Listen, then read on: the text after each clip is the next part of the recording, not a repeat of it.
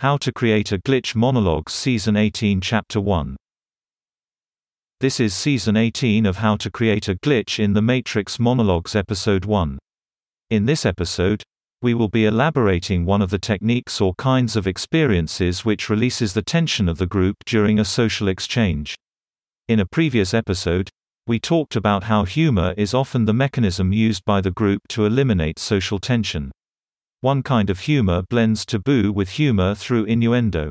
This kind of humor represents the creation of a limited form of multiplicity, through asymptotic discussion. This is to say that the humor approaches taboo but doesn't violate it.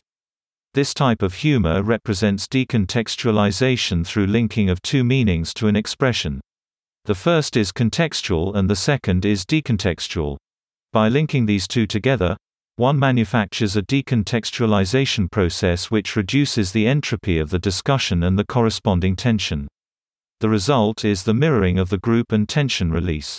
In general, multiplicity is the result of the excess accumulation of tension in the group, manifesting as innuendo, double entendre, multiple meanings, metaphor, allegory, which represents the decontextualization of meaning and reduction in group entropy. It is also possible, if entropy reaches some maximum, to observe the multiple plates of meaning in tandem, seeing doubles or doppelgangers. Violation of the taboo, rather than asymptotically approaching it, has the inverse effect, increasing tension and generating a non-consensual, zero-sum, reality. The resulting reality is driven by the four principles, namely substitution and displacement, union, conservation and polarity, often resulting in appropriation. Decontextualization through humor is akin to exegesis or abstraction for the individual, managing group social tension in much the same way. Now, the use of language in any conversation can create a normative structure as well. Conformity with the unspoken rules of a social conversation generates mirroring and tension release. Violation of those unspoken rules increases entropy, destroys cooperation and produces a breakdown in mirroring. The common unspoken rules act to create a commonality of convention, which generates a space for discussion within those rules.